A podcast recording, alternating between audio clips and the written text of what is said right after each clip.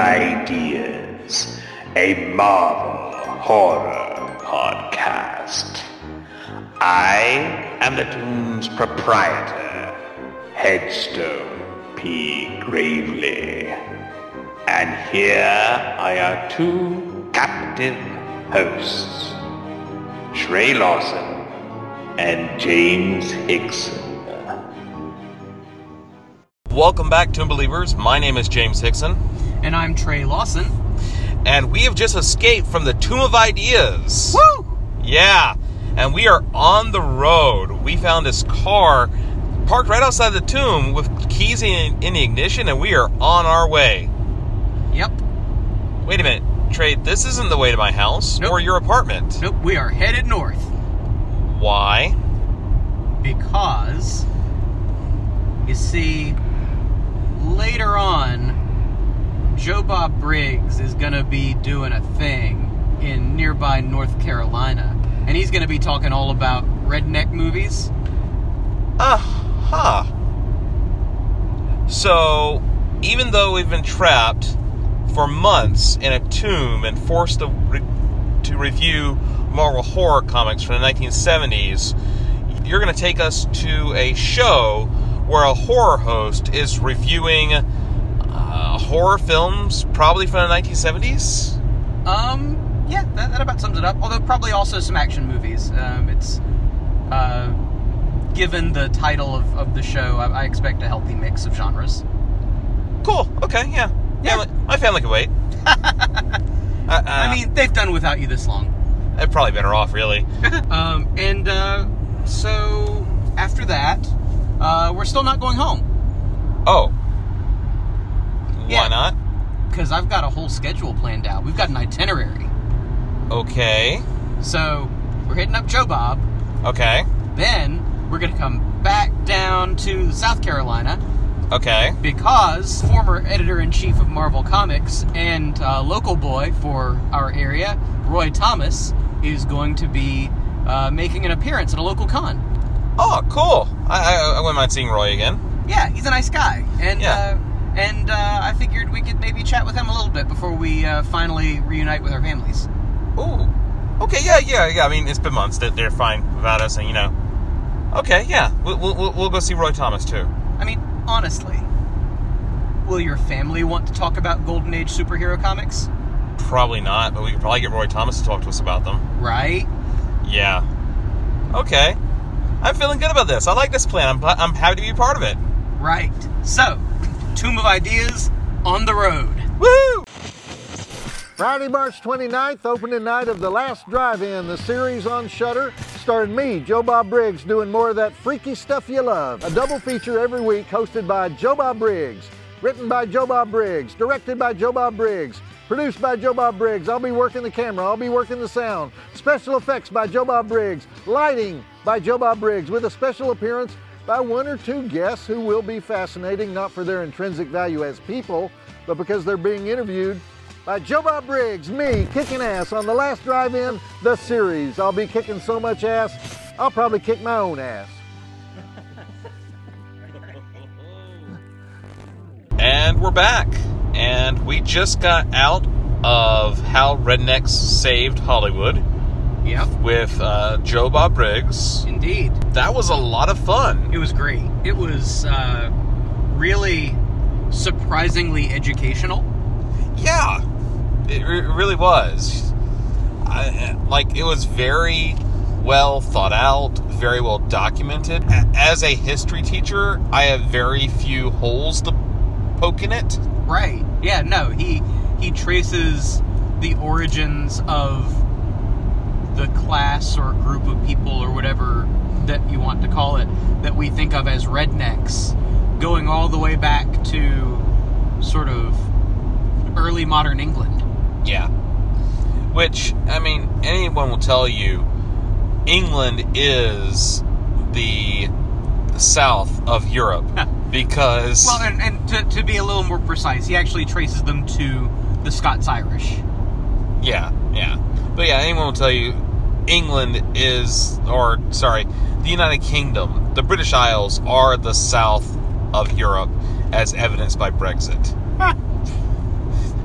if a stupid decision can be made, they will make it. So, um, yeah, I uh, was really uh, sort of blown away by the sheer number of movie titles that he managed to fit in and talk about at some length. Yeah. And of course, we have stuff like Smokey and the Bandit, um, Hillbillies in a Haunted House. Yeah, uh, Gator, uh, Yeah. and its predecessor, White Lightning. Yeah. Um, trying to think, uh, Sharky's Machine comes up, Sling Blade. Like he, spans from the silent era all the way up, pretty much to the present day. And it was a really great crowd there, I thought. Yeah, very responsive, very into it.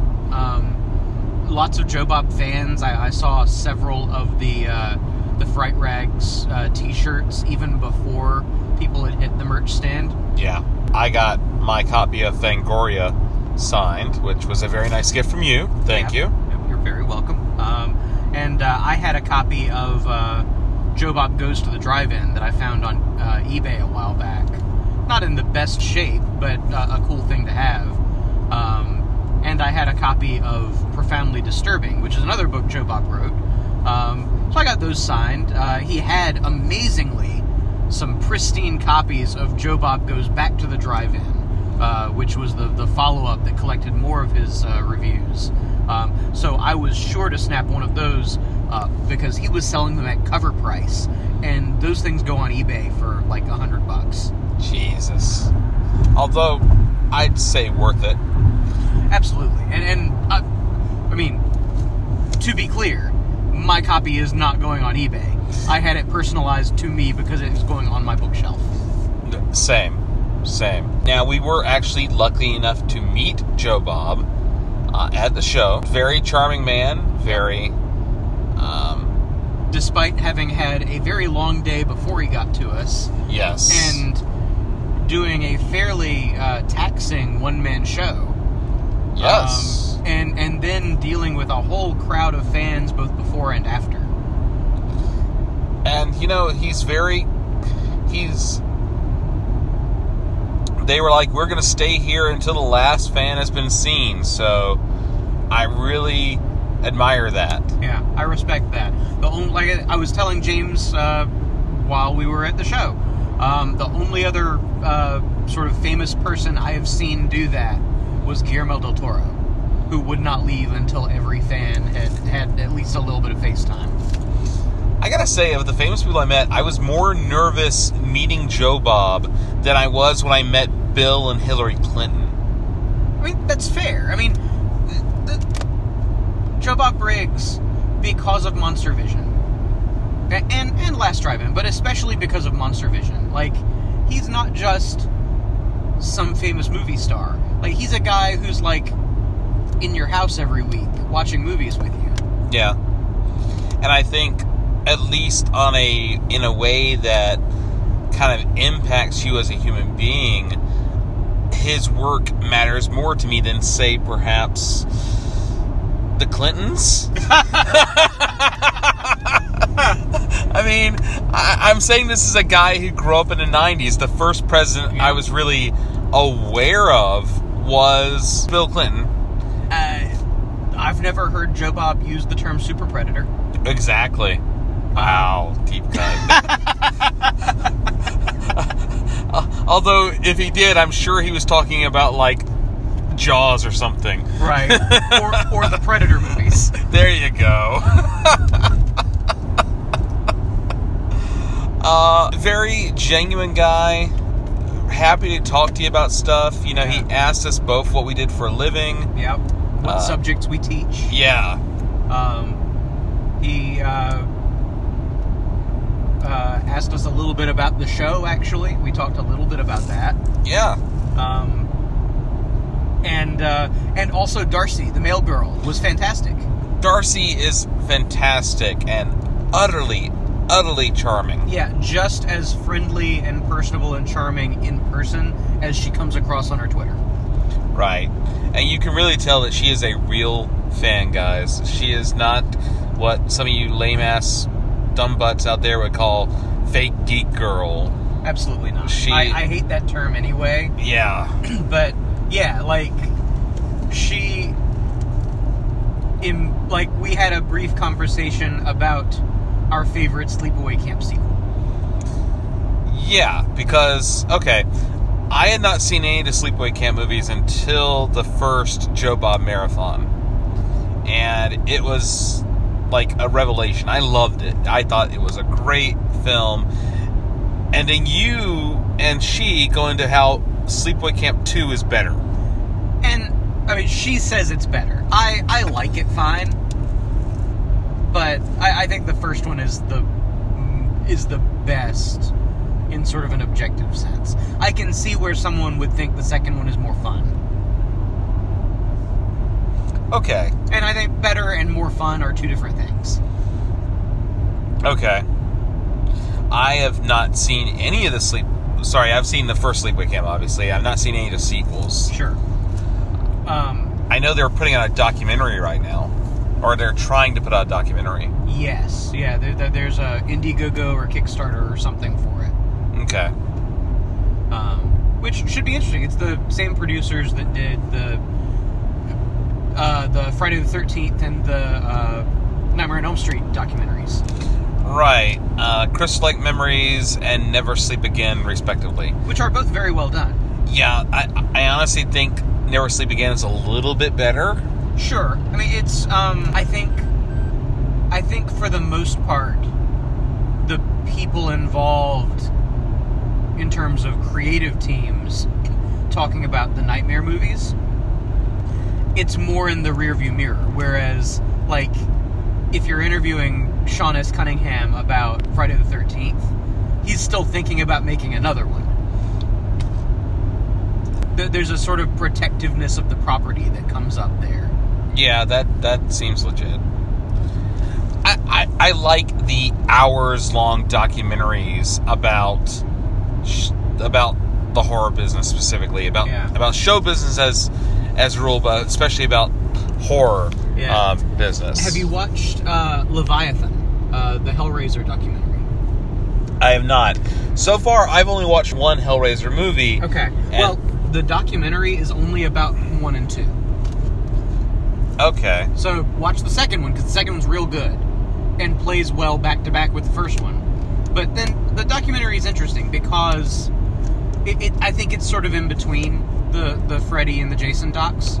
I don't think it's as good as the Nightmare one, but I think it's a little bit better than uh, the Jason one. Funnily enough, the I've only recently watched Hellraiser, and of course, that was in the first Joe Bob Briggs um, Shudder Marathon. Oh yeah, yeah. Um, well, the sequel's real good. um, and some of the other sequels are okay too. First time I became aware of the Hellraiser people, Pinhead, and all that was in a, hor- a haunted woods walkthrough thing. Okay. Uh, oh, this is when I was a kid. Uh, I went to this thing when I was like elementary school, middle school age, and it was a, basically a haunted house in the woods, Right.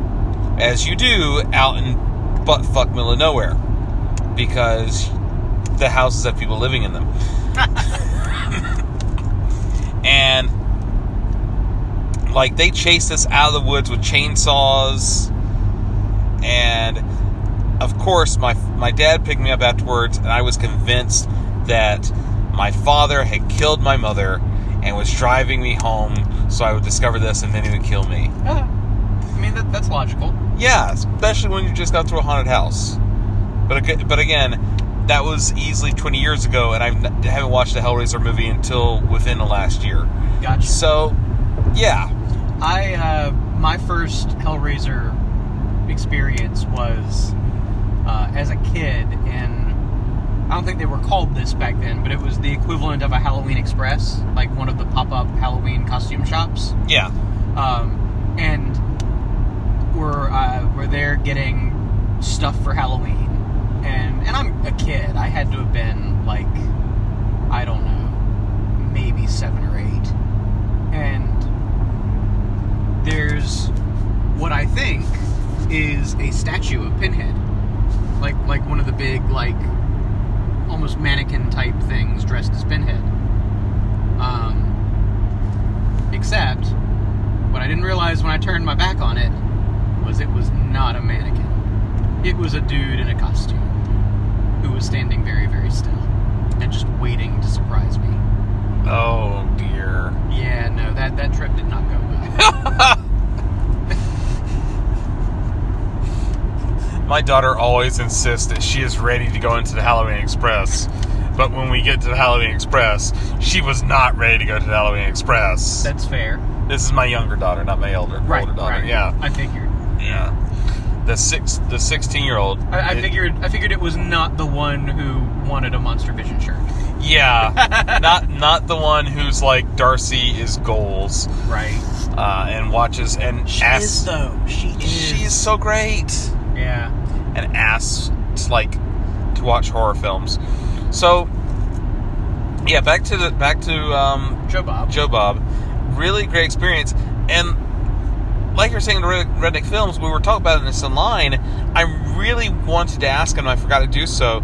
Ask him how the movie Live and Let Die, the first Roger Moore Bond film, fits into the redneck cinema tapestry. Yeah, because and and I was flubbing my own film history here because I was saying it was riffing on things like White Lightning and uh, uh, Smokey and the Bandit, but of course it couldn't be because, as we determined when we looked it up after the show, it came out the same year as White Lightning.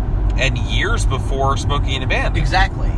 And so it was just, I guess, part of that zeitgeist of sort of redneck car chase sheriff movies. Which we kind of see that with the comics we read Yeah. During from this era because that those all come out. Uh, Live and Let Die, White Lightning, they all come out in 1973. Yep. The books we're covering right now on the show are from 1973. Right. And now there are some predecessors. Like there there are some movies from a little bit earlier in the 60s that are not quite as polished and the character types aren't quite as established. True. So, so it, like it's building to something. Like it, they don't come out of nowhere, but it's sort of in that moment that, that they start to solidify. yeah. What, what was the the character from Living Live and Let Die? Uh, Oh, God. P.J. Culpepper or something. Like Yeah. that. Yeah. And then he shows up again in Man with the Golden Gun. He does. He's on vacation. Yep. And oh my! And of course he runs into Bond again. And don't don't he and Bond team up in Golden they're, Gun? They're, they're in a car chase, like in the same car. Oh wow! Yeah. Um. Because there's sort of an "Oh no, you again" moment. Oh Um, it's not great. Uh, but I guess for a while they thought that was part of the way that they were going to hook American audiences was by having this sort of recurring jokey Southern sheriff character that would pop up every now and then. I suppose. And then, of course, the connections between James Bond and redneck cinema come full circle in the 90s because Joe Don Baker joins the recurring cast as uh, CIA agent. yeah, Joe Don Baker, best known to MST3K MST3K fans as Mitchell. Yes. And also the protagonist of Final Justice. That too. That too. Um, I always liked that episode of MST3K. the Joe Don Baker episodes are great, and Yeah. you know, part of the, the the appeal of the Joe Don Baker episodes, and this is wrong of us, is the fact that Joe Don Baker has publicly said if he ever met the MST3K guys, he would kick their butts. Yes. Um, and probably could have back then. Yes. Um, but yeah, Joe Don Baker, uh, one of the few people to play both a villain and a uh, protagonist in a James Bond movie. Ally. I wouldn't call him a Ally, protagonist. sure. Yeah. I mean, he his roles got smaller from film to film Yes. um, until he finally just disappeared. yeah. Um. But but yeah, he he played both a villain and someone who was on Bond's side. And Goldeneye was actually the first movie I saw him in, and that was my first Bond film that I saw in really my first Bond film I saw. You know, when I actually had an interest in watching it, it was Yeah. my first Bond film I saw in theaters.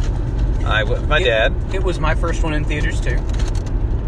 I guess it kind of makes sense because right around the age where we were starting to see movies was during that break, It was the hiatus, yeah. the Bet- hiatus, between Timothy Dalton and Pierce Brosnan. which I think uh, we've both been on the record on the show that our favorite film Bond is Timothy Dalton. I would say so. I mean, I I have a soft spot for Lazenby, but I think Dalton came closest to nailing Fleming's version of Bond. Yeah, and again, what I'm looking for is in a film Bond is fidelity to the source material. That's why I say that Timothy Dalton is the best film Bond.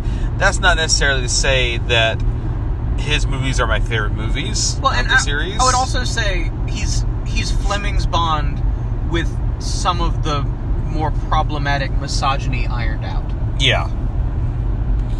But, you know, there are different Bond films for different moods, Yes. in my opinion. Yeah. Like, if I want something that's comforting and a really a fairly good little thriller, I'll watch Goldeneye. Sure. Uh, if I want something that kind of has a 60s um, chic kind of sheen on it, I might watch Thunderball. Yeah. Which is my favorite of the Sean Connery Bonds, by the way. It, it, it's the most polished. I, a lot of people go for Goldfinger. Yes. And, and I see why. Goldfinger was the first one where all the pieces fell into place. It Yes. had the gadgets, it had the car, it had the villain, it had the villain's henchmen. Like all of the things you expect were fully formed in that movie. I like Thunderball better. Yeah, I, I kind of like the style of Thunderball a bit more. I, I like that it's it's in the Caribbean. Like, because to me, the Bond movies that go to an island are always more interesting. yes. Um, but yeah, so Thunderball definitely has that sort of uh, 60s swinging vibe to it that just puts it in a different place than something like uh, Goldeneye. And as we've talked about before on the show, we both agree that the best cinematic actual film of the Bond series is on Her Majesty's Secret, on Her Majesty's Secret Service. Yes, I could I could go at length on that movie because uh, it, it's doing a lot of interesting things in terms of genre and tone. Yes. and it's borrowing a lot, weirdly enough, from the French New Wave. One of the, one of the nice things about on Her Majesty's Secret Service is the character of James Bond actually has an arc yeah, in that film. yeah, he isn't just a force of destruction that acts upon everything else on the film and comes out completely unscathed sipping martinis. and he has personal desires that don't always run parallel to the things his job requires him to do. I do think that the Daniel Craig films kind of take a lesson from On Her Majesty's Secret Service, They do. especially with, like, say, Casino Royale. They do. I mean, in fact, I mean, in Casino Royale, you get sort of a a variation on the arc from On Her Majesty's Secret Service. Yeah. uh, which is, is is fairly well done. I, I have criticisms of it because I think Casino Royale has one too many endings, I can understand that. But I think the cast is great, and I think uh, Daniel Craig is very good in it. Um, my other complaint with Casino Royale is that they cut out Baccarat and replaced it with uh, Texas Hold'em. Yeah. Also, unlike on Her Majesty's Secret Service, Casino Royale does not have Telly Savalas as Blofeld, which Right. was amazing. And Mads Mikkelsen is awesome, but his Yes. his villain character is underwritten. yes, he's not Blofeld, which I may have a slight bias. I did write a paper in college about Blofeld and his relationship to Bond and its how it reflected on the Cold War, but you know, just a slight. Yeah, that's one thing I, I did not tell Joe Bob this, but I, I thought about it pretty hard. Was uh, one of the films he talked about a little bit was uh, the uh, the '60s gore classic, uh, 2000 Maniacs, hmm um, which is about a small southern town that was devastated during the Civil War, uh, and so it reemerges every hundred years to take its vengeance on Yankees who pass through. As you do. Um, and I actually wrote a paper on this film.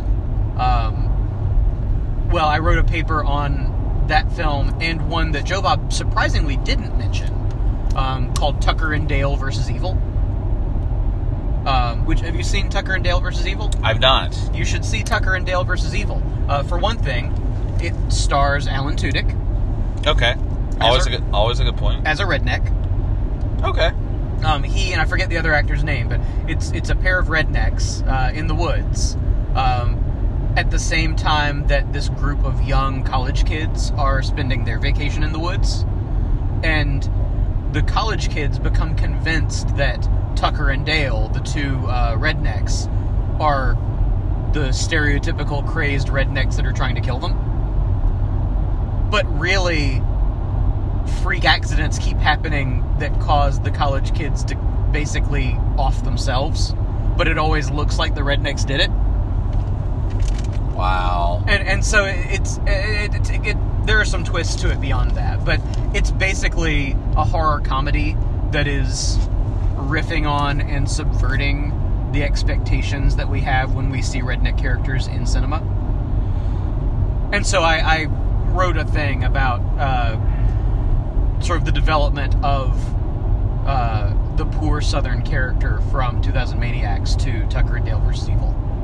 Nice.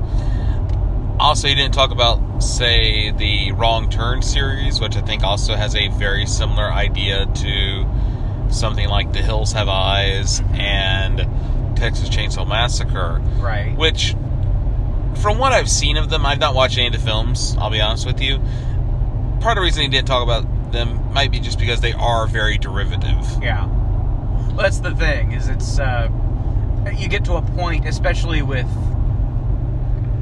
a certain type of horror movie, where you're talking about a copy of a copy of a copy. Yes. And he did talk about Texas Chainsaw, you know, like, Yes. and that is sort of the ultimate, like, Southern fried horror movie. Yeah, I, I, I tell my students you, you should check out Cha- Texas Chainsaw Massacre. And like, why we watch that? It's made before 1999. I'm like, tell, tell them to watch the 2003 version.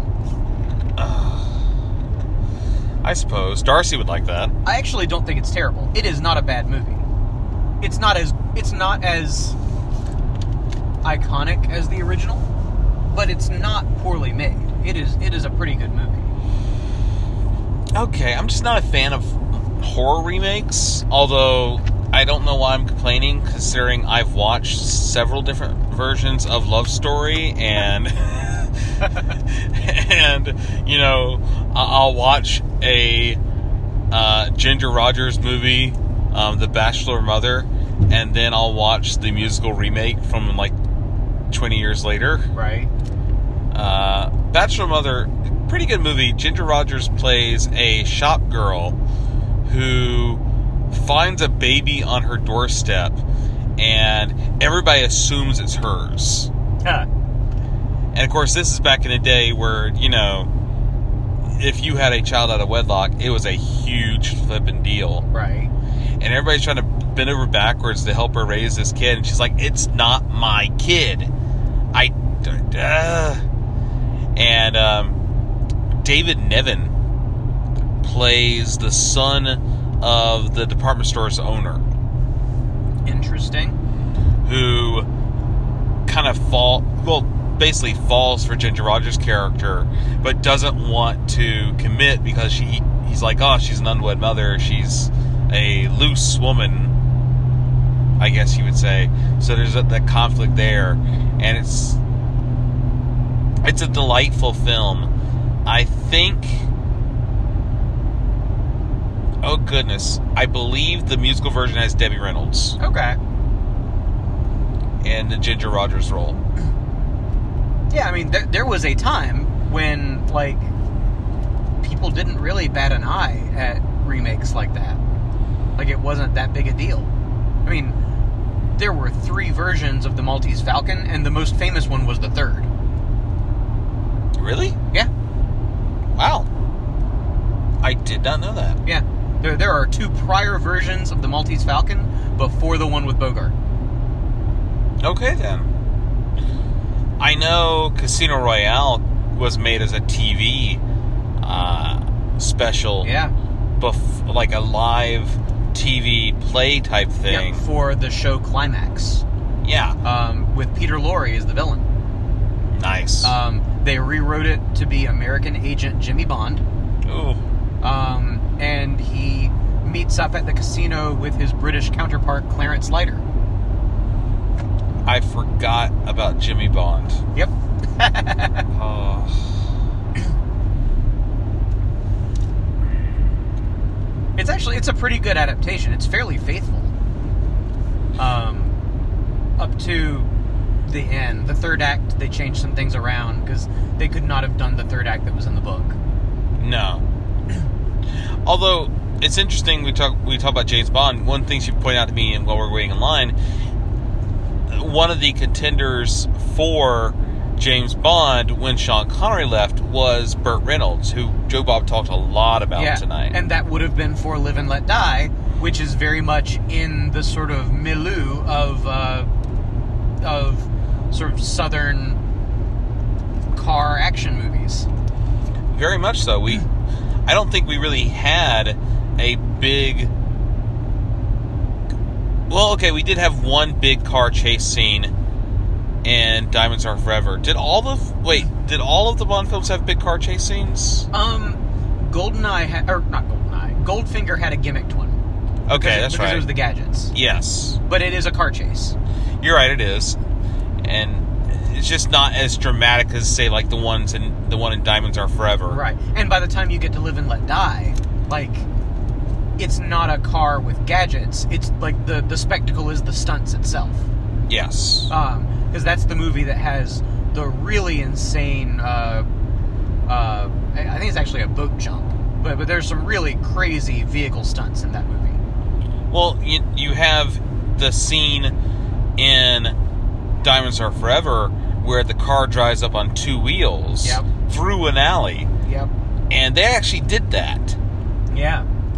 This is before CGI, guys. Of Yeah. course, all of our most of our listeners are old farts. You know this, uh, but but it was before CGI. They actually found a way to rig the car where it'll drive up on two wheels and did the stunt. Yeah. And it was a fairly complicated, fairly dangerous stunt in reality. Oh yeah. No, listen to the uh, commentary on Live and Let Die, and like they are very upfront about uh, the ways that people got hurt making that movie. Yeah. Uh, But back to Joe Bob for Yeah. it was a really good show. Um, guys, if he's coming to your area, look it up. How Rednecks Save Hollywood. See if he's coming to your area anytime soon. Yeah, he is still on tour. He's got a website that lists the remaining dates. it was a great show and well worth your time. They even carted in some Lone Star beer. Yeah, which was great. It was. Uh, I, I was actually impressed. I'd never had a Lone Star, um, but I uh, and I'm not usually much of a beer drinker, but I liked it. Yeah, I'm more of a beer guy myself, and it was pretty good. It's not like the best beer I've ever had, but No, still. I, I thought it was a step up from, say, like your Bud Lights or your Coors or whatever. Oh, definitely. It was more in the ballpark of like a Blue Moon. Yeah, but again, guys, if if Joe Bob comes to your area, go out and see him. Yeah. And if you can, tell him that Tomb of Ideas sent you. Yeah, because the drive-in will never die. All right, you mutants. We'll go. We're gonna go ahead and go to one more quick break, and then when we come back, we'll be talking to Roy Thomas. He bows to no man. But to bring back his only love, he'll have to battle a god of darkness. Arnold Schwarzenegger is Conan the Destroyer. Saturday night at 10 on TNT's Monster Vision. And we're back to Tomb of Ideas, a Marvel horror podcast. James and I are still out of the tomb and on the road, and we've just arrived at the Columbia Comic and Toy Con, where we are really pleased to be sitting down with our special guest, Roy Thomas, comic book writer and former editor. Um, he was editor in chief during the time when a lot of the horror and monster comics we're looking at were being developed. Tomb of Dracula, Werewolf by Night, Ghost Rider, stuff like that. So we just thought, since you're Yeah. out and about, that uh, we would uh, ask you a few things about what was Sure. going on at Marvel at that Sure. time. Okay, yeah. Well, that's what one of the I don't do many podcasts, you know, and so forth. But uh, I thought, well, but you know, you should do something because I had a lot to do with that particular period, and I and, and everything. I don't talk about that as much as about some other things because I didn't I didn't write much of it. I didn't really want to write much of it. I, I just thought Marvel should do it, you know. Your Dracula stories are excellent. Well, I liked writing them because I love Dracula. You know, I read that when I was in high school, and I enjoyed. Thank you. I I, I, I like doing. I loved adapting the novel, which is a fun thing. But then I had the one about the Witch Queen of New Orleans, and one with uh, Solomon Kane, one of the witch, witch trials in, in Salem, and so forth. And you know, but but I mean, unless I had some particular story I wanted to tell, I preferred to have not do it. I also plotted the first issue of Tomb of Dracula anonymously, but too stupid to put my name on it, you know, so I never get any residuals, you know. Right. So, um, how did Marvel Horror get started? How did they decide that you're going to start? They were going to start doing monster books. Well, the, ba- the basic thing is that in around what was it, 71 or so, uh, the code got changed. You know, as a result of just changing times and you know the, the Spider-Man drug books pushed a little bit, and just the changing times of people feeling you know that somehow I don't know people weren't really somehow afraid of the idea of vampires and werewolves, and you know we weren't going to do really disgusting comics, you know, like some of the horror comics were. Uh, and DC felt the same way, so uh, they prevailed, I think, over the Archie people who weren't so interested at the time to to change the comics code. So that, and, uh, all of a sudden, so as you've read the revised comic code, where all of a sudden you could use, you could do horror if you and vampires and werewolves as long as you do them in this kind of literary tradition, you know, of works like Dracula, etc., that are taught in school. I mean, they were really putting the language in there to make to, to kind of protect themselves in case somebody complained, why are you letting them write about werewolves and vampires and things? And uh, by sheer coincidence, that happened to be exactly the time that Stan decided I was going to write Spider-Man for four months because he was going to go off and do a um, screenplay with uh, the French uh, New Wave film director Alain Resnais. And uh, I mean, you know, he was still in New York, and he came in a little bit, but he, he didn't want to do any writing. So I wanted to write Fantastic Four. I, I didn't really ever want to write Spider-Man particularly, uh, but he wanted me to write Spider-Man, so I wrote Spider-Man, and and he wanted to. Uh, naturally, this was the first month we could you could have a vampire villain, so he he wanted to have. He said, so let's put a vampire in there. So I said, okay. So Gil Kane and I talked about we were going to bring Dracula, and of course there was no Marvel Dracula comic at that time, nor had we ever discussed that there would be one. In fact, maybe it was Gil and me bring, bringing it up that led Stan to think later that there should be a Dracula comic. I don't know, or maybe he had the idea anyway. But he said no. He says I want a I want a vampire that's more like a supervillain or something, you know. So we made up, you know. So in that sense, Stan was sort of a crea- co-creator of Morbius because he said, you know, a, a vampire supervillain. And then um, Gil Kane and I went off and we co-plotted the story of um, with Morbius, and uh, that's the only that's the only reason that I'm the co-creator of Morbius. And got a phone call the other week from London from uh, Jared Leto, who's playing Morbius in a movie, and he wanted Right. to talk to the creator of the character, you know, about it. Not that I could tell him that much, but uh, sounds like they're sort of doing more or less the the version, you know, that. I mean, it sounds like, you know, this sounds like it's going to be fairly faithful to the general idea of the comic. I, I Yeah. saw a list of characters, and it was very much people from those early issues of the Morbius They comics. have these fiance of his that I, I made up. I think, and uh, probably other characters that other people because I only and wrote the other scientist stories. that was involved. yeah, I only wrote the first two stories with Gil. Then I turned it over to, I don't know, it was Doug Bunch, Don McGregor, different people were writing Did you it. write that um, Marvel team ups t- um, follow up to that story, or was that Conway? No, I didn't write it. No, I never wrote. oh, yeah, that was probably Jerry or Len Wein. Okay. Because Len- that one was sort of yeah. a direct sequel to yours. Yeah. Yeah, but well, Jerry and I were good friends at that time, and so forth. And uh, you know, I was often handing things off to him, like you know, I'd plot the like the plot the man thing story from from my copy of Stan, and but then I'd have Jerry write it, or I plotted Tomb of Dracula number one, but I had Jerry write it. I I, I made up in my first one. I co-plotted Werewolf by Night, the first story, but I gave it to Jerry to write because I didn't really like writing horror stuff. I, you know, I had all the superheroes, and Jerry liked writing that stuff more. He and Len Wein and Marv Wolfman, they'd done more of that at DC, and I really wasn't as interested in doing that at that Yeah, time I- as uh, as they were. I think I read somewhere in another review that you really weren't a fan of horror growing up. No, no, I never bought. Any, um, I saw all the EC horror comics. I would kind of glance through them on the stands, and years later remembers things. And when I'd read them, somebody owed us. And you have the story where to take off on Kukla, Fran, and Ollie, or the one where uh, Frankenstein monster takes the place of the thing from another world buried in the Arctic and things like this. And he'd say, "Well, I thought you said you never was." "Well, I saw him at the newsstand. I picked them up, glanced at them, put them down." I always, my parents wouldn't have stopped me from getting them. I was, you know, at that time I was 11, 12, 13, 14 in the early 50s. But I just always felt they'd give me nightmares, and I didn't really like that kind of thing, you know, and so forth. And uh, so I never bought horror and crime comics. Crime comics I just didn't like. The straight crime is not, do does not pay. I just had no interest in that. Did you go in for any of the monster movies or anything? Oh yeah, I love Yeah. monster movies. I just didn't, you know, I went to horror movies. Uh, in fact, uh, you know, the Morbius is a swipe from a 1957 uh, movie called The Vampire, which was uh, about a guy who has a blood gets a blood disease in which he, he has to drink blood and he becomes this kind of vampire monster. And it came that came out a year after a movie from another studio called The Werewolf, which is another sort of non-traditional werewolf story. Just like uh, I was a teenage werewolf. Oh, You know, a psychiatrist I love that one. brings out the werewolf. thing. I mean, It's more of a you know, science fiction Yeah, horror. they're all, it, it, and that's what I decided to do with. Uh, if it was going to be a supervillain vampire, the funny thing is the code. That really is not what the code allows. The code you were supposed to have a real vampire, and so you know, like like a Dracula or something like that, and making up a guy who just drinks blood, you know, who for a, a disease, is really, you know, the code could have considered that as not coming under the guidelines, but they didn't. They accepted it without a whimper because you know we weren't really doing horrific things in it, so they let it go.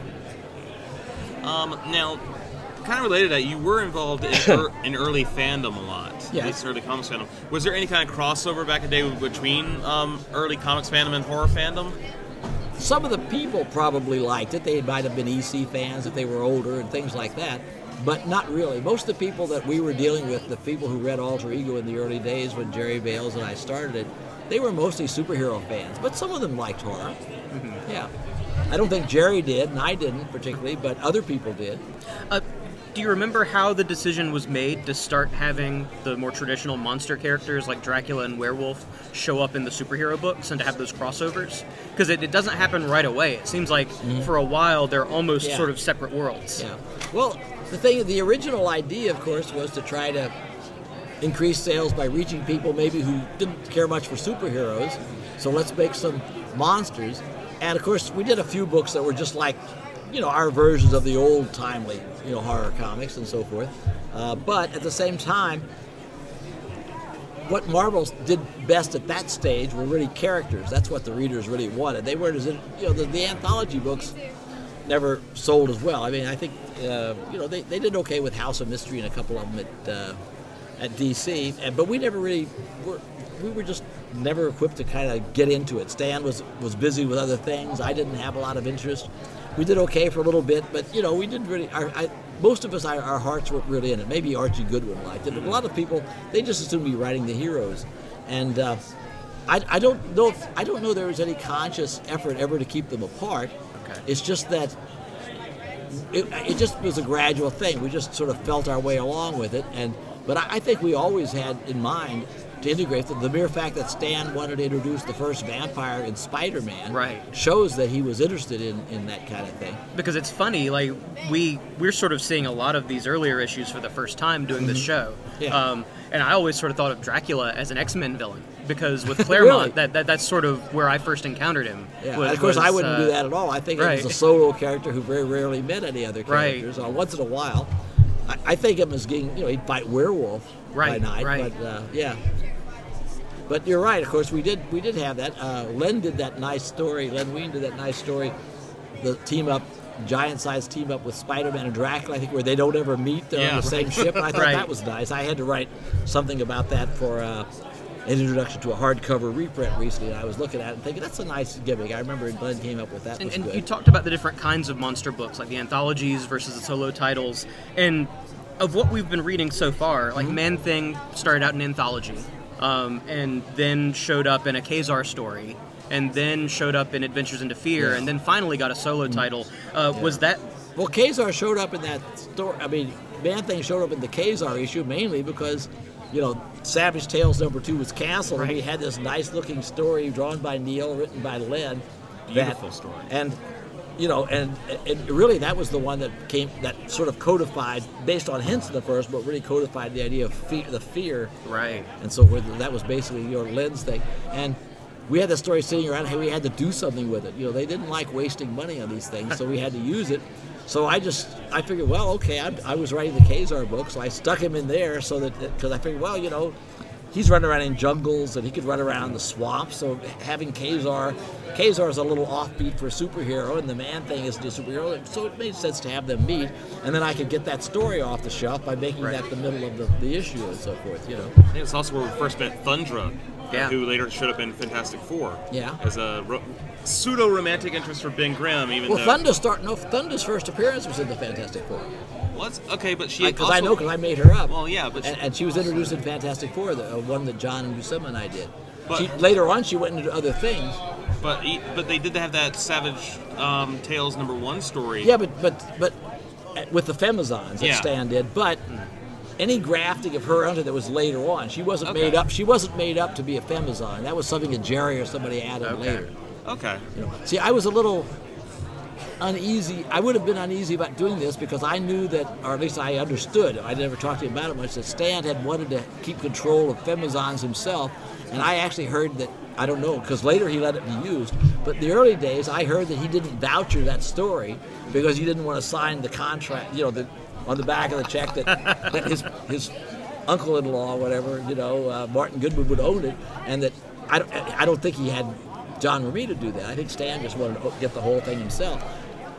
If that's if that's true, later on he relented and let the Femizons be used. But I didn't create Thunda, uh, Thundra. Thunda was the jungle character. You know? uh, I didn't create Thundra in order to uh, have her be a Femizon. I don't think particularly. I think that was probably Jerry or somebody. You know. All right. Or maybe I did. Maybe I'm wrong, but I, I, I just want. I just. I was thinking of her as being Marvel's equivalent of people like Big Barda in the New Gods. I just wanted a big, Yeah. a big. I thought, gee, you know, there's a big. I said, I'm gonna get, do a big seven foot woman, and that'll be an interesting uh, character to uh, match up against the Thing. You know. Yeah. And yeah. Um, and, and so, like we were saying, Man Thing was an anthology initially. Uh, In Savage Tales one. Right, and uh, and Werewolf and Ghost Rider started in Spotlight uh, Mm-hmm. before getting their own books. But then Dracula and Frankenstein sort of went straight to solo titles. Ha- what was the formula for There, deciding there who was got no what? formula. What was whatever was around. We had these titles. Okay. And some sometimes Stan would want to start them. He, he might start with a, a new, and say, you know, that after a few issues we'll take them out. Others he had maybe more faith in. So like with Tomb of Dracula, so he just wanted to go right for the jugular. And of course the name Tomb of Dracula was because you can't trademark Dracula, Right. but you could at least trademark Tomb of Dracula, so nobody Right. could use that exact title. Right. You know, and Um, that, that's all. Sort of related to the I don't think there was much system in it, really. sort of related to the popularity of these books. I heard an urban legend. Maybe you can confirm this is true. Um, is it true that Hank McCoy gained his blue bouncing beast form because Werewolf by Night was popular, and they thought maybe he, you Yeah. thought maybe he'd work as a Yeah, hairy character? yeah. I don't. I don't know if it was. Well, Werewolf by Night did sell pretty well in those early days, so there, there, there was probably at least some connection, or at least the idea of, if not ex- specifically to Werewolf, at least the idea of making him look a little more like a horror character, because you know the X Men hadn't been, you know, had never been a top-selling book, so here was a chance to uh, try something a little different. I have this feeling that it may have been Stan's idea to do that. Uh, I'm not sure. And this would know. have been around the time he was shifting to being an Avenger, so to give him a new look would sort of refresh the character. Mm-hmm. Yeah, yeah, yeah. I suppose. Again, you know, I, I don't remember. You know, that, that- some things I remember better than others, and I don't remember that much about this. Except Yeah. I just have this feeling that Stan, that it may have been Stan's idea. You know, I don't know if Steve knows. Steve Englehart knows. He, of course, ended up writing those Yep. stories. Sorry, just a personal favorite of No, mine. no, so- uh, it was an interesting thing. I, you know, uh, it, it, it wasn't something I. It, it, I don't. I, I, I can't I just I just don't see myself as thinking of that approach. I, when I wanted to bring the X Men back, I wanted to keep them more the way they were. I was never that wild about that approach to them. So I, therefore, I suspect it probably wasn't my idea, and that was probably Stan's, you know, Okay. and everything. But you know, but I went along with it. So we, you know, and, and it worked out okay. Well, we need to correct the internet then, because they say it was you. well, it could have been. I just don't know. I just I just don't think so. I just don't really remember. Um, and so these things sort of go in cycles, but that particular resurgence of horror comics Yeah. kind of fizzled out by the end of the decade. Yeah, Um, yeah. Any? Do you have any idea why that was, or? No, I, I, I just think that, you know, Marvel's readers liked superheroes and they weren't as interested in the monsters. And they were okay for a while, but as, but you know, eventually we were asking people to spend a lot of, lot more money for the books because we, we've certainly doubled. noticed going from month to month the number of titles yeah, it increases just, a lot. it just got to be ridiculous. And one of the reasons that, you know, that that job changed people so often, uh, myself and others, you know, and so forth. It, was, it just got to be a ridiculous uh, job, especially because at that time, I'm not saying I was pushing for it, but nobody was suggesting, you know, uh, hiring more people with more editorial authority. They wanted to get little assistant editors and have one editor or so, you know, and everything. Uh, it was probably time when, when Shooter did that. It was probably time to get to, to break things up a little bit. I, I don't think Stan or I would have liked that idea that much because we, we saw DC get so uh, segmented and so forth, and uh, I don't think we were that eager to see that happen to Marvel exactly. Uh, but it was probably time by a certain stage. So this is a little bit off topic, but we we just saw the announcement about you working on a new Invaders comic with um, Jerry Ordway. What can you tell us about it? Well, I, I, I- think uh, a little. Uh, Basically, they asked me to do a special of some kind. And it could have been an Avengers or something. I said I'd really rather do the Invaders, and then I ended up with a plot that's actually pre-Invaders because it's before they actually get together. I was gonna. I was thinking about doing one set in the Battle of the Bulge, and I'd begun to work out in that. And then I said, no, I don't really want to get involved in that whole battle thing. I'd rather have one set before they meet.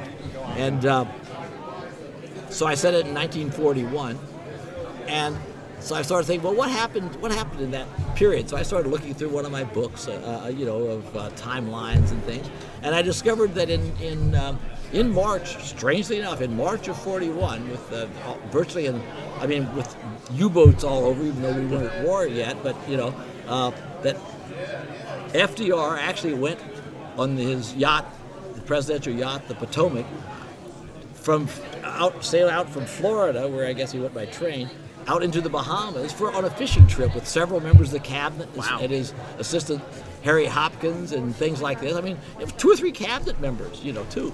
And, and I mean, you know, a, a U-boat mistaken for you know for something or, or just or whatever. I, I, I, it's amazing. I mean, they had a couple destroyers around, but it was still you know weird. It's the last thing he t- thing he did like that in there. And at the same time, I thought, well, that's kind of interesting. This gives a, you know a chance to. I've already done a lot of stories where Roosevelt gets in peril from the Nazis or whatever, but I right. figured I'll just do another one. It's uh, you know, and then because I, I like tying things around historical things. If I'm going to, if, if I'm only going to do maybe one of these, who knows if I'll do anything else? I figure I may as well make it a little significant. And then I thought to looking, well, what was happening in the Bahamas? And I and then I realized and remembered that during that period, the Duke of Windsor, the the farmer King Edward, uh, Yes. the one Right. who had to abdicate because Yeah. of his marriage. They Uh, kind of shucked them off out there. They shucked him. out. He became like the what major general. He was in charge. They sent him off to the Bahamas. Bermuda, be I think, wasn't it? Ber- uh, Nassau. Oh, Nassau. Which is, That the, which is the Bahamas. Right, yeah. right. They sent him off there because they wanted to get him out of Europe because you know he's the guy that Hitler wanted on the throne. Right, not, yeah. You know. So I thought, well, that, you know, now, Hit- now FDR had met with the Duke of Windsor a number of times before, and always worked on avoiding discussing politics. But and they and you know he didn't really go to Nassau on this trip uh, during these this uh, eight or ten days he was out there.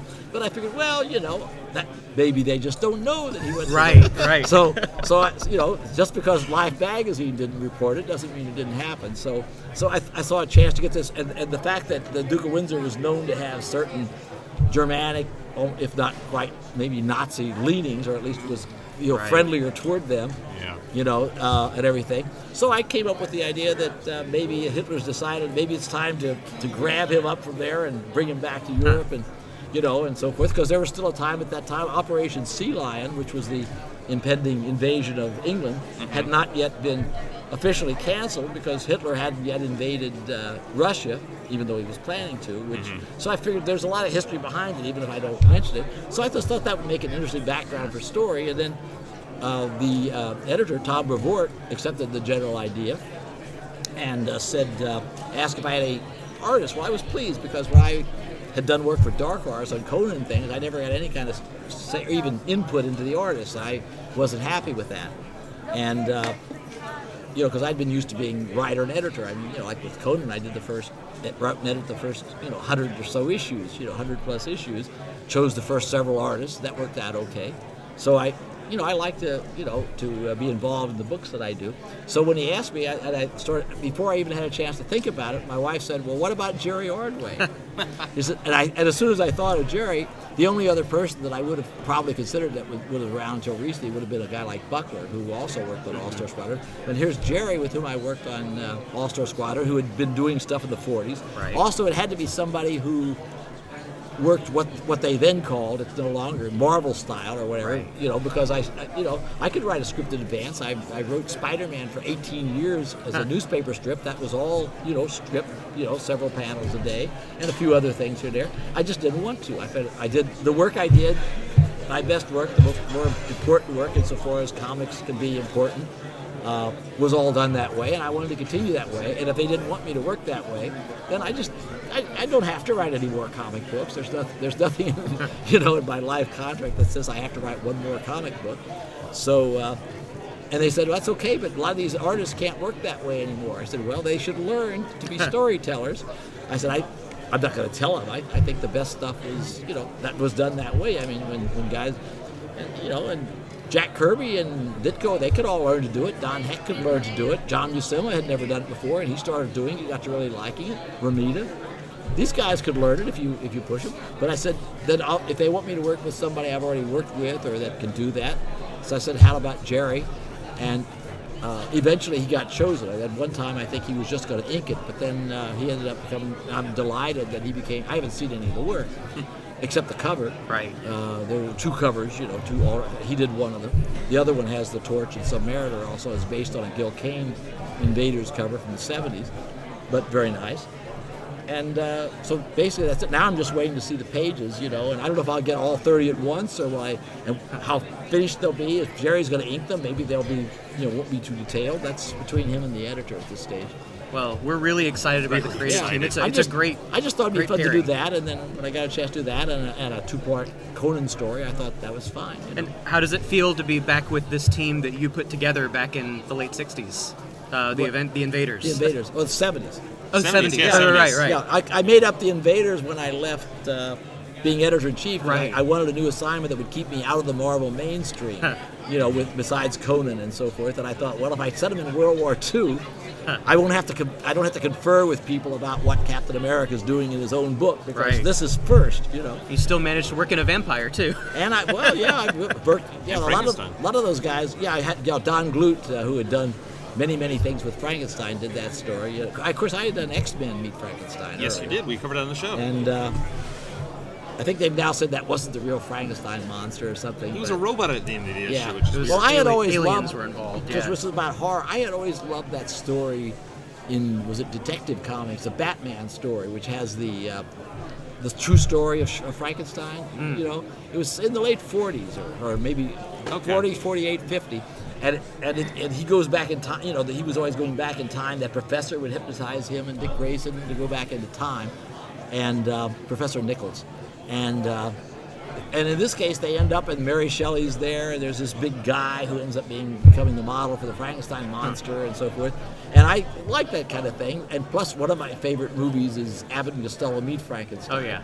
So I figured this would be fun. The X Men meet Frankenstein. So, and and there's some hint in, in that story of the uh, of that of the X of the uh, EC story. I forget whether it was in Crypt or whichever, in which the Frankenstein monster is discovered uh, frozen in the North Pole, which was really more of a takeoff on the Thing from Another World movie that had come out Right. a few months earlier. But instead of having it be an alien discovered in the North Pole, they had it be the Frankenstein monster who had last been seen in those parts. Right.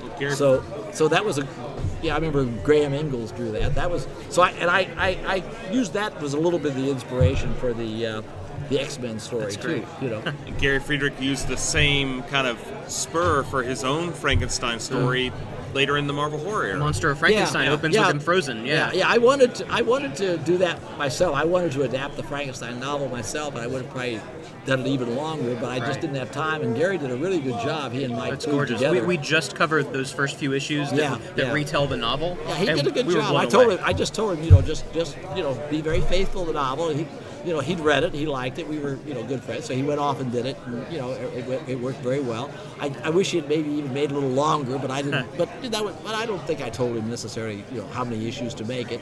We had the same you thought know. Mm-hmm. though when we were reviewing it though. We were like, this- Yeah, but he and Ploog made a good. There, were- team there were that. sections that were a little condensed. Ploog always said, "You always have me doing the hairy guys. The, the, the man thing looks hairy, and the werewolf is hairy, and you know the Frankenstein. He has that shaggy vest. Yeah, so he says you always have me doing the hairy guys. He says, you know.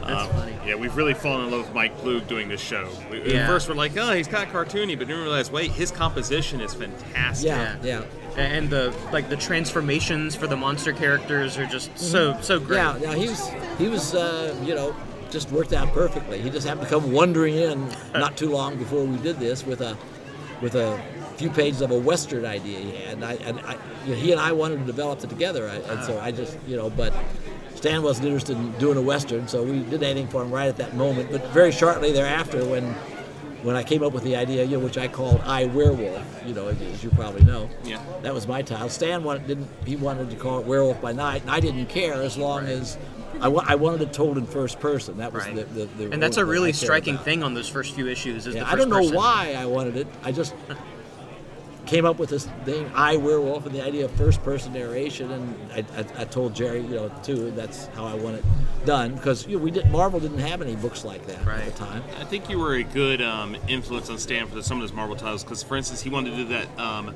Satan series where Satan was the main character. Oh, character. and I think yeah. you said maybe maybe make him the son of Satan. Yeah, well, I, I knew that it was, you know, having a book in which Satan was the main character, even as a villain, would not have been. I just felt like it might get us in trouble, and I didn't even really want to see it myself. I'm not a religious person, but I just didn't like the idea. So I talked him into the son of Satan. Yeah. Only later realizing that my old fan friend, Biljo White, who had uh, worked on Alter Ego, and so had actually done a character that looked a lot like that, called Son of Satan, Oh, no. in a one story in a fanzine. And, he, and if you look at it, he looks a lot like him, although I don't know if, how much of that's coincidence, because I don't know how much I told him, you know, how he looked. Except that I want him to have a trident, which the original Biljo White has too. But of course, these are kind of inevitable things too. Yeah. in. If you're borrowing from sort of mythological Yeah, yeah. I, so I so I, I got in touch with Bill and, and apologized for accident. It wasn't like it was copyrighted really. He had done this one story, probably wasn't even copyrighted, and he understood. I said it was subconscious, you know, whatever. But uh, at the time, I was just desperate to get Stan away from the Mark of Satan, which was going to be his title. No, no, no. Yeah. Well, But, but once in a while we did, you know, like it wasn't exactly horror, but you know, like the time when I when he won a new uh, series for Strange Tales to revive it, and he so he said, think of another thing, just something that wasn't you know another werewolf, another this and that and that, you know. So I stuck my head in some meeting he was having, and what he told us, I said, uh, and I just had the name of a character I had made up, not a horror character, but when I was a kid, Doctor Voodoo. That was Yeah. a character I'd made up, and and Stan just thought about it for a second. No, Brother Voodoo. I mean, he, was, he was a good editor, Stan. He, he saw the thing, and right away his mind processed it and figured out that Brother Voodoo was a much better, because we had Doctor Strange, that Brother Voodoo was good, and then I went off and gave it to Len, who did. I've always liked work. that character, and, and it's funny because then, uh, just I don't know what, ten years, five, ten years ago, he was Doctor Voodoo. Yeah, I, yeah, I worked. I worked on that one book where he sort of became, but no, but when they did that, they didn't know that that Doctor Voodoo, that Brother Voodoo had been Doctor Voodoo when originally uh, suggested for three seconds. That's great. but you know, but, but you know, uh, it, it, it was just that Stan wanted to get going on this. He, he had always wanted to kind of compete with you know creepy and eerie, so we had the black and white. But he, he said, why not even do it in the color comics and see if we can get people?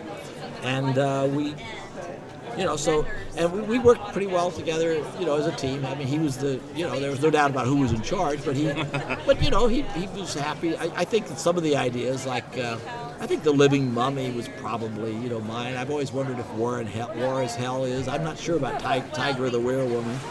Certainly, I did. If I if I did have anything to do with some of these, it was usually just the name or a vague concept. And was know. Legion of Monsters after your time? Legion of Monsters was yeah I th- yeah I was just uh, at that stage I was just you know doing the Dracula adaptation but I had nothing to do with that co- concept or the name of the book. Something I ever kind of realized, like when I was doing research for our interview, um, you're the guy who made Marvel hip. Y- y- Which is funny because I'm not very hip. myself, never was. well, you're the first person to start bringing like you know modern song lyrics into the dialogue and titles. Well, Stan stuff. wasn't going to do it. Yeah, at least I, at least I was at least I was a fan of Bob Dylan and the Beatles and Right. things like that. Stan, you know, didn't really know that stuff at all. You're also the one who brought in a lot of young creators um, Well, into yeah. the bullpen. Like, Well, the old creators are all dying off, been- But you know, yeah, it, it was the thing was starting to open up. It hadn't been open before. I was one of the early people to start coming in, you know, and but, but but then it began to open up, and you had all these people just ready to rush in. All you had to do was kind of, you know, see it was what a lot of them came in by way of working first at DC, and then when DC's got a glut of horror stuff, what you call horror mystery stuff, Right. Yeah. they all showed up on my doorstep. All I had to do was hire Len Wein and Gerry Conway and Marv Wolfman, and guys like that. I didn't have to even train them. You know, they, you know, it was really. It was. what was the first. Friday event? Well, that was an idea. It started somebody, John Benson, uh, who was an early fan. A couple of these people got together with this idea that that what you know once a month to have a mixture of not just fans as such, but you know the real real devoted fans who were really interested and knew the pros and you know and you know a serious type of thing, and maybe mixed with some of the professionals who might want to come because you know they knew a lot of them and so forth. And I, what happened is, uh, uh, I, at the beginning, I volunteered my apartment up on East 87th Street that I had there. You know, I, I was happy to have some, or somebody suggested, you know, would I mind having it in my apartment because there weren't that many people who lived in Manhattan as such, you know, who, and, and I did. I was sharing at this apartment that uh, my official roommate was Gary Friedrich, but he was spending most of his time at his future uh, second wife out of his five, and uh, uh, and Bill Everett was not on the lease, but he was there off and on. So you know, so we started having them, and we had them there, and then Bill, I think Bill Pearson and other people took them over later, and uh, you know Je- Jeff Jones when he was married to Weezie.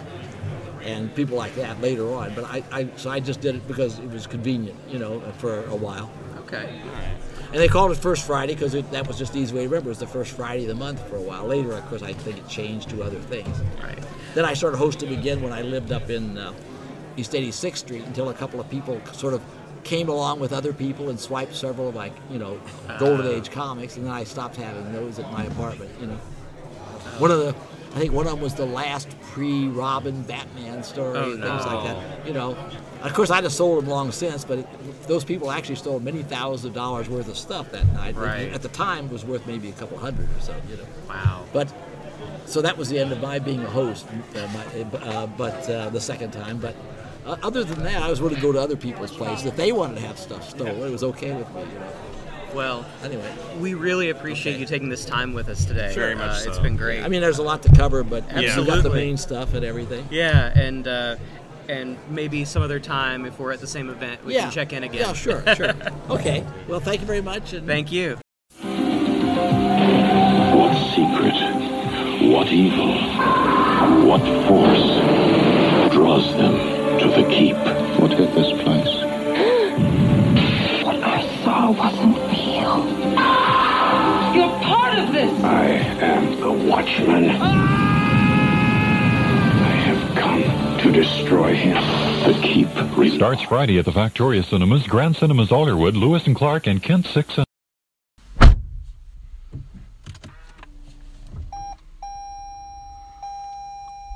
That was a really good interview. I know, right? I was, I, I, I I'm really happy with how that went. Roy is a very nice guy, and it was uh, really sweet of him to make time for us like that. Really, really great of him. Definitely, uh, if you ever have a chance to see him at a show, re- really recommend saying hello and tell him to invite you to sent you. Uh, now, Trey, what did you get there at the con? Oh well, I was browsing some uh, some long boxes of back issues, and I found this uh, this Dracula magazine. That's that's Dracula Lives number two. Yeah. I read that for the show. Oh, well, was I supposed to have done that? I mean, you want to talk about it? I mean, I can flip through it real quick, and and we can bluff our way through this thing. Okay. So yeah, this is another one of these horror magazines where you get multiple kind of anthology style tales in one mag. It was 75 cents. Uh, we've covered the last issue, I think, a couple episodes ago. Yep, it's uh, usually filled out with some reprints to hit the right length. Yeah. Um, mostly black and white, a few splashes of color here and there for emphasis. Yeah. Uh, mostly red. Yep, yep. Given that it's a vampire book, and uh, and the cover stories on this one are a special origin story, the birth of Count Dracula, and uh, Midnight in Mysterious New Orleans, the vampire and the voodoo woman. Yeah. There's actually a few other original stories in there as well. Yeah, those those are just the ones on the cover. Okay, yeah. Um, yeah, the first one, uh, that Dracula May Live Again, is uh, story by Marv Wolfman, uh, art by Neal Adams, um, Archie Goodwin's spiritual advisor. Uh, basically, we start out in 1459 in Transylvania. Uh, a character that we know is Vlad the Impaler, is never called such in the comic, uh, is fighting the Moors. They're called the um, Eastern Hordes, but they're basically the Turkish Empire. And they're fighting, and Dracula is wounded in battle, and the Turks take him prisoner. And the big, the big Turkish like leader guy takes him back to Castle Trans- Transylvania and says he's gonna make him his puppet. Like he's gonna be a, a puppet for the Turkish Empire uh, because the people of Transylvania already fear him. Uh, but on the way, they take him to an old gypsy woman so that uh, she could heal his wounds. And she's like, "Of course, of course, I healed Dracula for you. Just go away, go away." And of course, once they go away, the old gypsy woman's revealed as like being a vampire. Okay. And she bites Dracula, and of course, he becomes a vampire. And then, of course, he takes him back to Castle um, Dracula, and he's the the Turkish leader guy has taken uh, Dracula's wife and son hostage, and they're threatening to kill them. And um, during this threat, the Turkish leader accidentally kills Dracula's wife, and that awakens the blood rage. And like Dracula snaps his chains and kills the Turkish guards, and then he feeds on the Turkish leader himself and kills the rest of the guards. He drops his son off with the gypsies, and I swear upon your grave, darling Maria, that none who walk this world shall again be safe. This world took you from me, and now all the world shall pay. So swears Dracula. And that's the end of the issue. Yeah. Um. First, first things first. That Neal Adams art is gorgeous. It is really, really good artwork. Like black and white Neal Adams Dracula art. It is detailed. It is pretty. It is violent. Mm-hmm. Um. It, it's perfect for this kind of historical story. Really good. Like even the tone, the I, I don't know if you call, we call it the toning or it looks almost 3D. Yeah. The way Neal Adams does it, it's really great. Yeah, really good use of perspective, especially like early on in the battle scenes, um, where it really does feel kind of like a historical war comic more than a horror comic. Yeah, I really like Dracula's big um, winged helmet. Yep. It, it's different enough though from like Thor's winged helmet that it's not derivative. Yeah. Yeah. Um, also, I really like the uh, splash page with uh, sort of classic vampire Dracula uh, and the title that Dracula may live again around him. It's kind of like the Marvel horror version of like the classic Batman logo. Yeah, you're right. It is. Which Neal Adams. of course. But yeah, now content wise, you can feel in the story them experimenting with the freedom that the magazine format offers Yeah. to varying degrees of success. Like Yeah. they they go a lot further sometimes in ways that maybe they shouldn't have. Yeah, there's there's a lot of implied or just outright stated rape Yeah. in this magazine. Yeah. Well, and Dracula's wife basically exists in the story to create the tragedy of Dracula's origin, Yes. which is an unfortunate trope that has sort of continued throughout comics. Yeah, she is the girl in the refrigerator here. Yeah. Oh god, I'm, I'm looking through the book again. I'm I'm seeing like this gorgeous gypsy woman. And, Yeah. like the wrinkles of the face, and then she just opens up her mouth and there's these fangs. Neal Adams, damn man. Yep. Um, and and of course, because the baby survives, this is this definitely works as an origin story for Marvel's Dracula Yes. because we now have a a bloodline. Yep. Yep. I was really almost expecting him to give into his bloodlust and feed on Maria at a point there, and that be part of the tragedy of Dracula. and, and the regret and shame of that would carry over. yes. Yeah. Uh, it's a fun story. Yeah, I mean, it, again, problematic at times in the way that the magazine stories of this era can be, because they suddenly have way more freedom than they know what to do with content wise. Yeah, I, I honestly think it's, it might be my favorite Marv Wolfman Dracula story that we've read yet. I, I think you're right, and and of course we're gonna get a lot more Marv Wolfman, but Yeah. but but yeah, of what we've seen so far, for one thing, it's nice that it has a clear beginning, middle, and end. Yeah. Um, it's not tied to an ongoing narrative, and because of that, you get a very clear arc for the title character. Yeah. So there's an editorial in here. Um, it's not really worth mentioning. It just states, "Welcome back to the magazine." They do advertise the upcoming Tales of the Zombie, which is nice. Yeah, and that won't be the last time we talk about zombies in this for this comic. I don't think. Right. Oh yeah, because uh, well, we'll get there. Yeah, I, the, the the thing I like the most about the editorial uh, is the little joke about the editorial on the next page in the in the little comic part. Oh yeah. I had thought the master's first tale would grasp your attention span a bit longer than, oh, the editorial broke the spell, did it? It figures. Which I mean, fair. Yeah.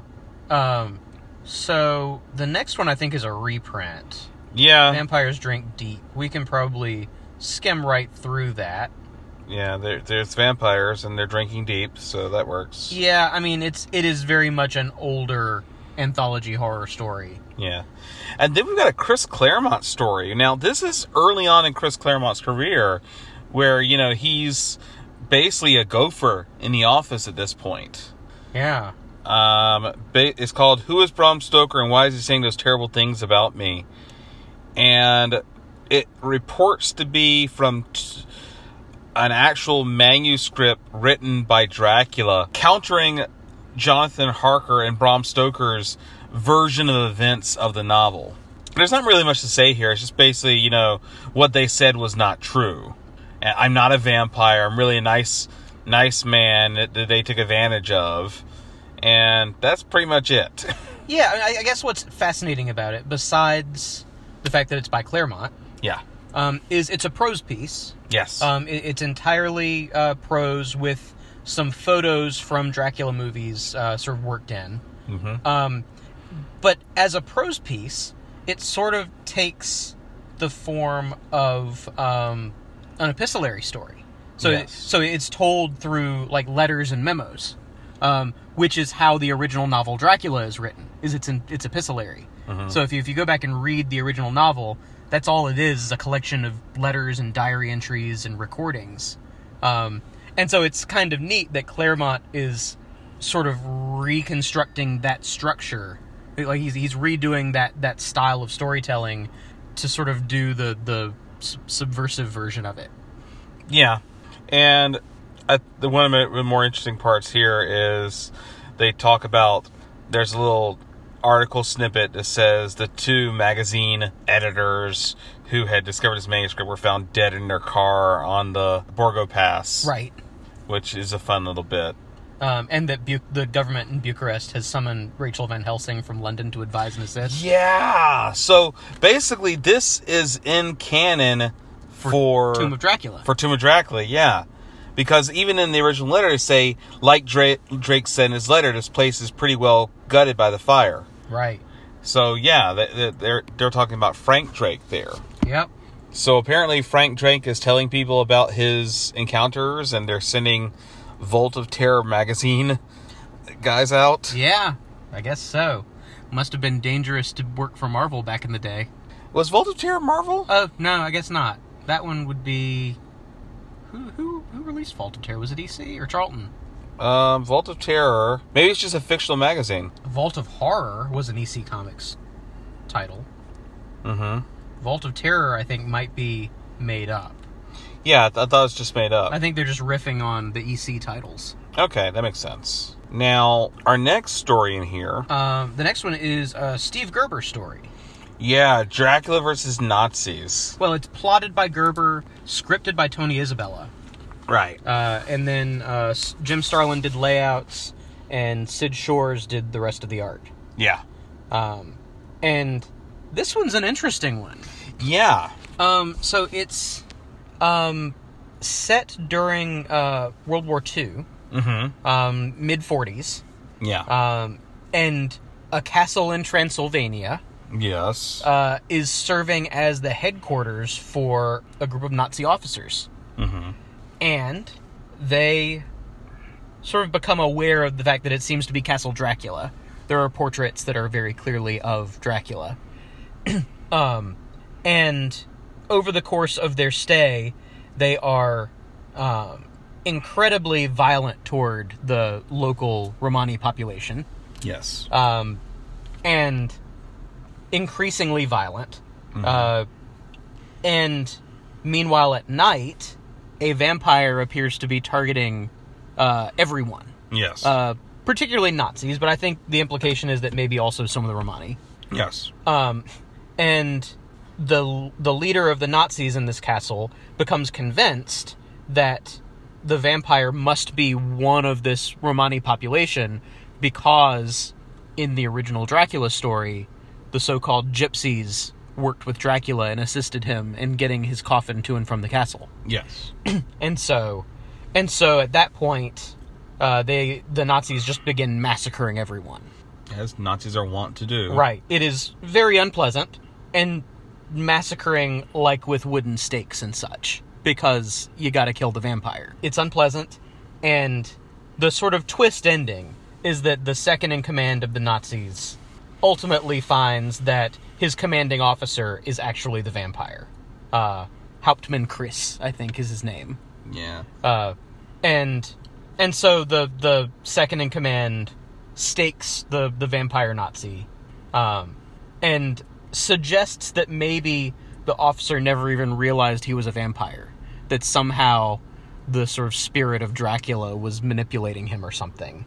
Um, and then the Nazis move on from the castle, and that's sort of the end of it. And so it doesn't really have the direct tie to the Dracula narrative that the first story did, but it, it's still kind of a one and done kind of thing. What did you think of this one? Uh, it's it's weird. Yeah, Like it had a great setup, and you know the the kind of who done it nature of the story. Even though we see at the beginning what we well, at least believe is Dracula, right.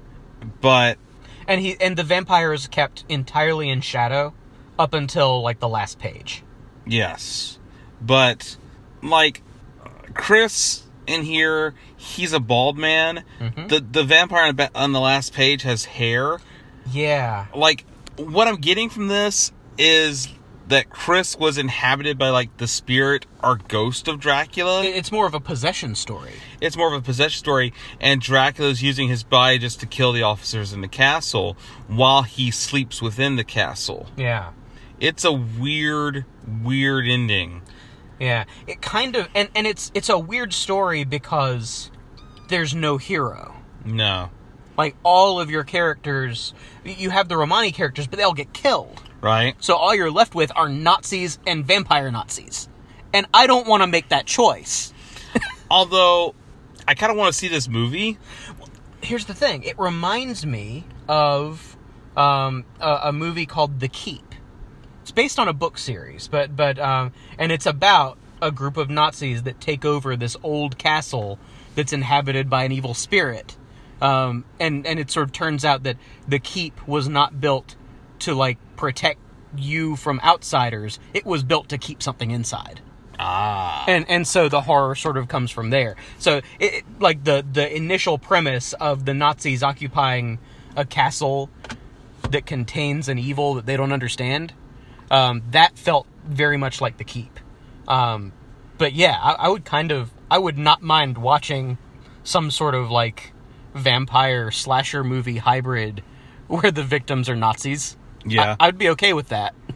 Yeah, I mean, i- i- if you should punch a Nazi, I mean, it makes sense that in a film you should rip the throats off Nazis. Just so long as you don't create more Nazi vampires. That's That- a, yeah. that seems like a, a danger there. Yeah. We're getting into sort of the, the Kim Newman Anno Dracula territory there. Oh, Kim Newman. uh, so yeah, I thought it was an okay story. It it just has a very weird ending. We get an ad for Vampire Tales on the on the next page, Right? um, starring Morbius. Yep, looking forward to that one. Uh, It's sort of a sister mag, because that's also a magazine, right? yeah, it's also a magazine. Yeah, so- we but- don't we don't have to talk about this, Trey. We we've escaped from the Tomb of Oh, Ideas. Yes. We don't have to cover this anymore, so don't worry about that. And we, Let's see, we've got, got a reprint. yep, Stan Lee reprint there. Skipping over that. Sorry, Stan. Um, oh, new story. And Yeah. oh, we just talked to that guy. Yes, um, it's the Voodoo Queen of New Orleans. Story by Roy Thomas, art by Gene Colan and Dick Giordano. Yeah. And so this one is, uh, as the title suggests, uh, set in New Orleans. It opens with like a tour of the uh, above ground crypts. Mm-hmm. Um, as uh, the tour moves on, this young couple um, sort of hangs back. And, and it's made clear during the tour that, that there's a city ordinance that requires them to close the gates at sunset for unknown reasons. Um, but this, this young couple stays behind because uh, they're, they're going to get frisky in the cemetery. Yeah. Um, but very quickly, they find out why the gates have to be closed uh, at sunset because one of the crypts opens up and a vampire emerges. Dracula. Yes, it is Dracula. It, it's not immediately clear that it's Dracula, but he does ultimately identify himself. Yeah. Um, and so he attacks. Um, but even and even though he has fed, he's weakened. He, he's like Dracula at half strength. Mm-hmm. And so he's just wandering the city, trying to figure out what's going on. Um, and as he wanders, uh, for a brief moment, um, he senses a kindred spirit, something else undead roaming the streets. But in the haziness of his weakened abilities, the that that sensation passes, and and he never figures out what it was. Turns out the zombie Simon Garth is also in New Orleans at the time Okay. but that's a story that we'll get in another magazine. Yeah. Um, meanwhile, Dracula um, is drawn to uh, this place where uh, a guy called uh, Gaston Yeah. um, invites him in, so he's able to enter, um, but then immediately uh, attacks him with a black cross, uh, a voodoo cross. Um, and and between his weakened state and the cross, he's basically kept immobile Yeah. and Gaston uh, reveals Madame Laveau. Yeah. Um, and and so Madame Laveau, it turns out, is sort of a, a voodoo priestess character who has figured out a way of achieving immortality without vampirism. But because it's not vampiric, she physically ages. So while Dracula does not age, she physically she she's ancient at this point.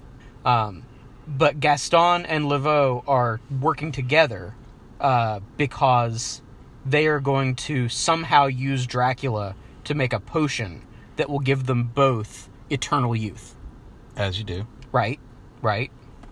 Um, and so Gaston draws some of Dracula's vampiric blood, which is supposedly the final ingredient. Um, and they drink the potion, and she becomes a young woman again. But Gaston immediately ages and falls dead. Um, and it turns out that the final ingredient was actually Gaston's life essence. And that he had been tricked. And so now the two immortals are left alone. Um, she invites Dracula to join him, or to join her, uh, and that they could sort of become a couple. Um, but Dracula has a rule against dating people who have held him captive. um, and so he turns her down um, and flies away as a bat. Yeah. Uh, I like this one. It's fun. It's fun. It's the most comic booky of the stories, yeah. but that's okay. I do have some gripes with it. For instance, I'm pretty sure the actual um, Marie Laveau was not a white woman. Yes, that yes, that and some of that might be chalked up to the black and white art. Maybe. But but she's she's not drawn as a woman of color, which No. seems problematic. yeah. Our first look at Simon Garth was fun. Yeah, we get the it, it's like a one panel cameo, Yeah. but it's kind of nice that you know n- knowing that that magazine is coming next. Yeah. that they they work in that little uh, moment. It's sort of like later on when Spider-Man and Dracula appear in the same issue but don't meet. yeah. Um, it's just kind of a nice nod to these characters in, living in the same world. Um, and I don't know. It, it's almost like a Marvel cameo, you know? Yeah. Like, It's like, hey, this, these are taking place in the same universe. Okay. yeah. But it's sort of like how, like, if you've got a character normally from, say, L.A. Mm-hmm. and they travel to New York for an issue, you're gonna have them at least like you're gonna have like uh the Fantastic Four tower in the background, or you'll have Spidey swing by in a panel. Like like if they're there, you're gonna like make use of the fact that they're there. Yeah, it's one of the things one things we love about the Marvel Universe. Right. I I am somewhat amused by Madame Laveau's assistant guy being named Gaston. Wh- why is that? Well, you know, because it reminds me of Beauty and the Beast. Oh, right. I mean, you know, no one's duped like Gaston, wears big hoops like Gaston. No one crumbles to old wrinkled dust like Gaston. Yes, I admit love really played me. My, what a chump, that Gaston! Um, what just happened? Um, I'm, I'm not quite sure. Uh, Did we just have a musical interlude? Another one, it seems. Oh no. Are we gonna have to put out a, like an album of these things? I think we might. Oh no. Um, yeah, you know, it's not a bad little purchase, this magazine. No. It's, I could definitely see how this would keep you busy for 75 cents. Exactly. And even I mean, we we sort of skimmed over the the reprints, but chances are if you were a kid when this mag was coming out, you had never seen those old stories before. No. And they're going to read different from the new stuff, but they're still new to you. Yeah. So so yeah, I think given the quality of the new stuff, it's more than worth its cover price. And there's a little blurb on the last issue. Next issue, The Master of the Living Dead and three of his most fantastic and fear fraught adventures. Dracula in Paris, The Prince of Darkness stalks the City of Light. The soul searing sequel to this issue's ominous origin tale. The phantasmagorical first exploit of the King of Vampires. And then, in a special surprise shocker, Dracula vs. Solomon Kane, featuring the sword wielding hero created by Robert E. Howard, author of Conan. All this, plus a cryptic cornucopia of photos, fantasy, and fright filled features, will be raising from the coffin on June 19th. Be there by sundown, Pilgrim, and learn that Dracula lives. That's a lot of content coming up. Yeah, Um, luck luckily we don't have to cover any of it because we've escaped the tomb of ideas. Isn't it great? It is so good. Yep. Freedom is nice. Yep. So uh, I guess now that we're done with that interview, we've we've sort of met one of our heroes, Yeah. and then uh, we we met Joe Bob, another of our heroes. Yeah. We, we've had a pretty good uh, time here. Um, I guess we should say hi to our families. Yeah, I think they might miss us. Yeah. Like, eh, wait, wait, what's that coming out of the vents? What? Oh no!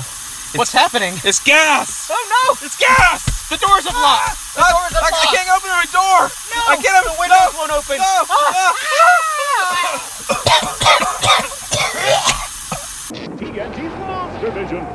for famous last words. Oh, I haven't seen any creature. Now, where's the big bad monster? Six last gasp movies tonight at 8 on TNT. oh, what? Oh, oh, my head. Oh, James? James? Huh? What, mommy? Look, What? Ah, shit. we're back. Tomb of Ideas. Yep. Oh no. And, hey. Um, there's a, a a note here. Dear Trey and James, ha ha ha. Better luck next time. I let you have your fun because it makes for good content. Now here's your next titles for the next episode: Frankenstein number four, Tomb of Dracula number ten, Werewolf by Night number seven. Yours truly, Gravely. All right, I'll go grab the issues. Wait a minute. What about that hole in the wall? It's patched up. And that looks like a little stronger than the stone walls from before. Yeah. Well, I guess we have to read more comics. Yep. All right, listeners. We'll see you next time. Bye bye. Bye. You have been listening to the Tomb of Ideas, a Marvel horror podcast. Until next time, Members, Excelsior!